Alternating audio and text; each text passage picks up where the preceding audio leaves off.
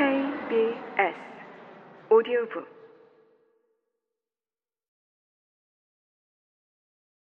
수수하다는 단어의 색 싱어송라이터 메이 에하라가 부른 수수한 색이라는 곡을 듣고 있다.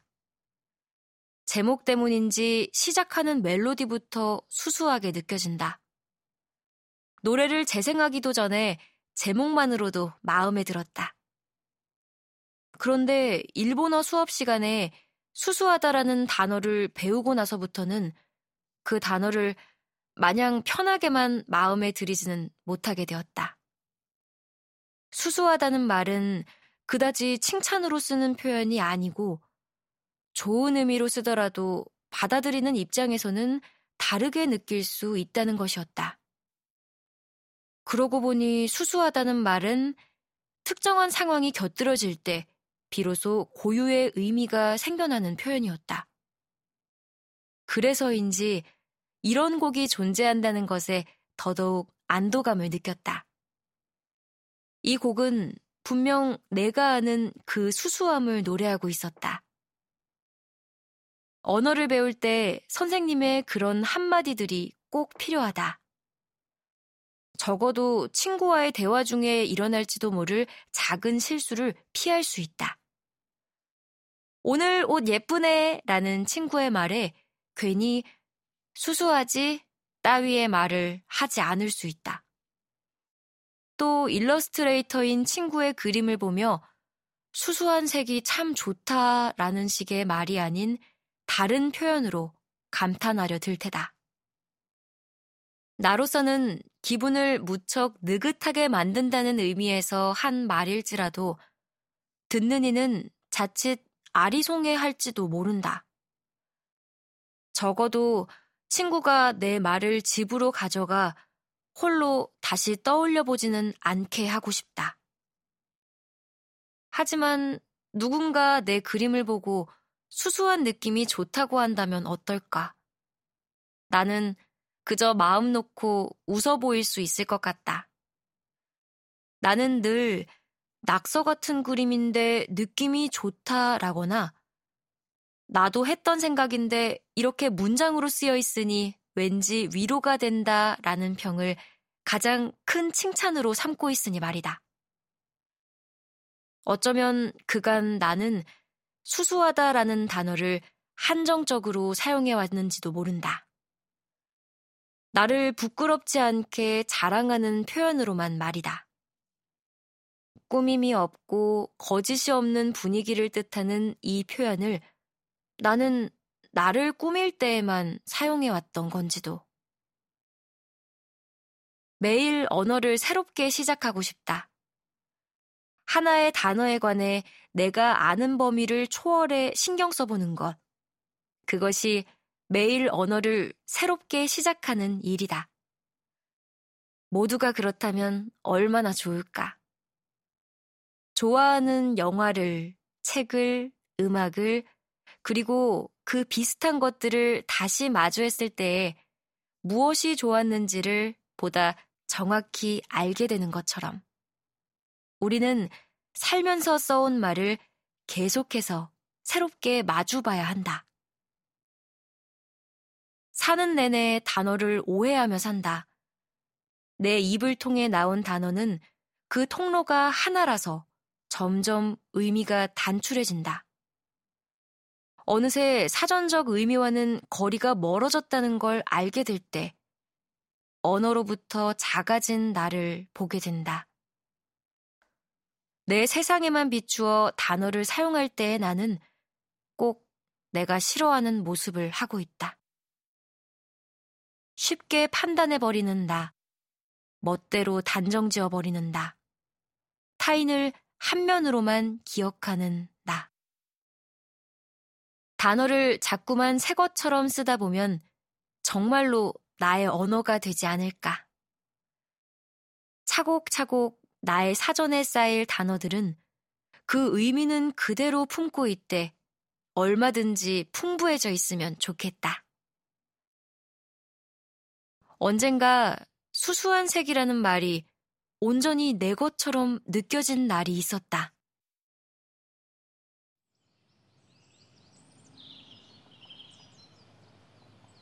오래전부터 좋아해온 시인과 단둘이 만난 때였다. 곧 출간될 산문집에 내 그림이 함께 놓이게 된 것이 계기였다. 사파 작업에 앞서 저자와 일대일로 대화를 나누게 된 건 처음이었다. 사파가로서 내내 바라던 시간이었다. 책 표지 그림이나 본문 사파 작업에 대해 저자의 의견을 전달받거나 내가 먼저 저자의 분위기를 물은 적은 있었다. 이를테면 저자의 캐릭터와 함께 개 그림을 그릴 예정인데 혹시 그것을 원치 않거나 고양이 그림이 더 나을지 등을 확인하는 정도였다. 작업 전에 그림의 방향에 대해 저자와 함께 얼굴을 마주보고 이야기를 나누는 시간은 좀처럼 꾸리기 어렵다는 걸 알고 있다.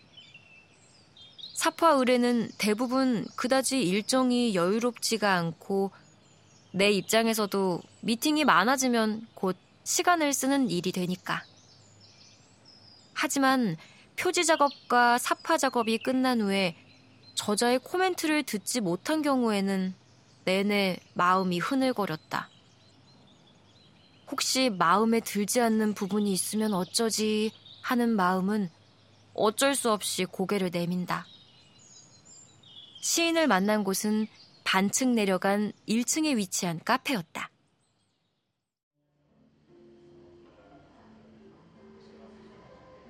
이상하게 떨려서 먼저 도착해서 여기가 맞을까 걱정하며 앉아 있는데 문이 반갑게 열렸다.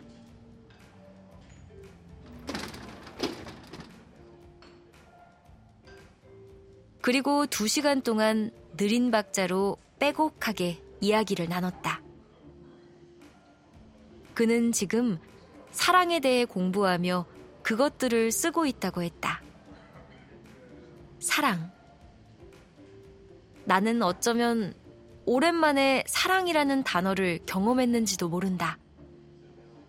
지나가고 다가오는 모든 시간을 아껴가며 흘려보내는 마음 말이다. 실은 집을 나설 때부터 너무 떨려서 난생 처음으로 청심환을 찾았던 나였다.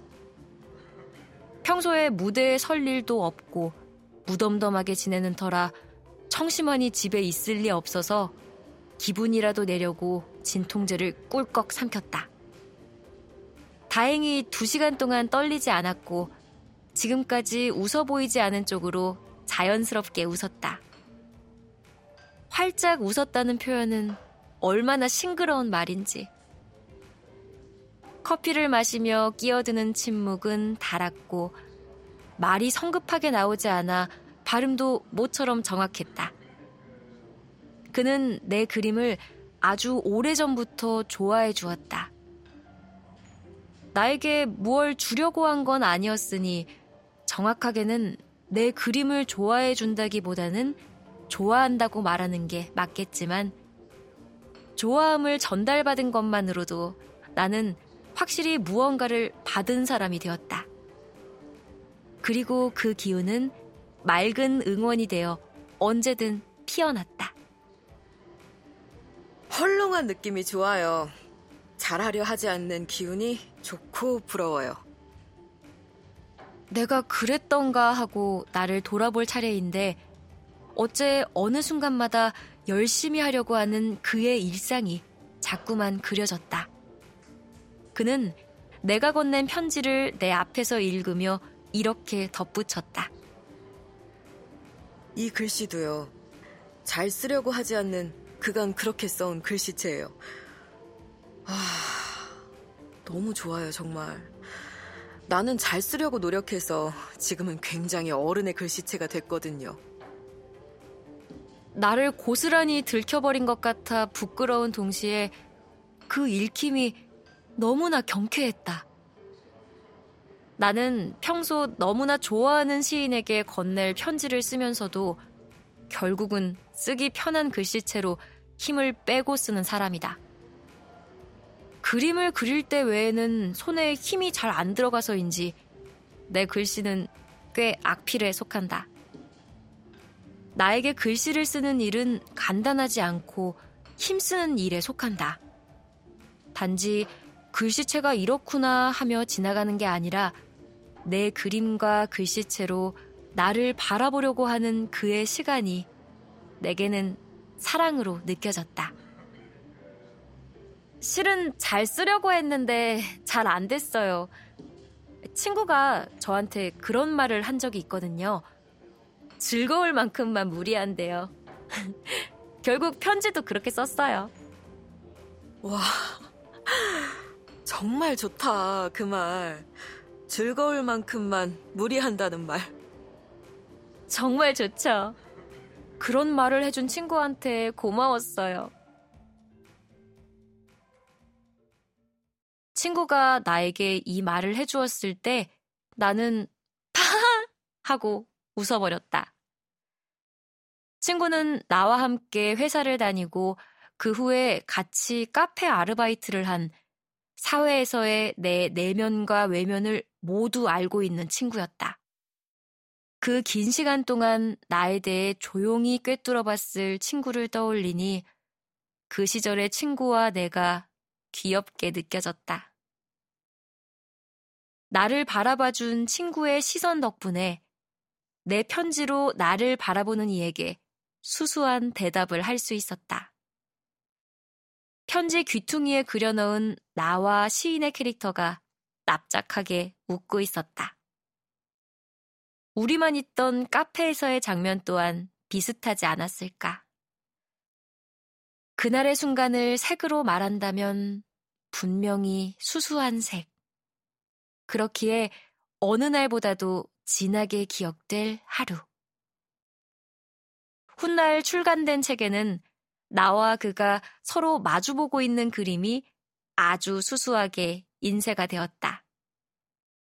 내가 그린 그림 중에는 가장 수수한 그림체로 일부러 연필에 힘을 쥐고 그리고 컴퓨터 작업을 하며 선을 이상하게 망가뜨려가며 작업을 했다.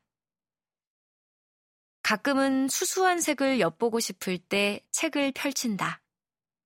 표지에는 흐린 내 그림이 강한 자세로 서 있다. 말이 지닌 그 부실함과 허약함과 손쉬움을 모르는 척하는 허약한 연결이 아니라 같은 감각을 쌓아가는 결속을 만들고 싶다. 정말이지 말밖에 안 보이는 세상이다. 김소연, 나를 뺀 세상의 전부, 마음의 숲, 2019 중에서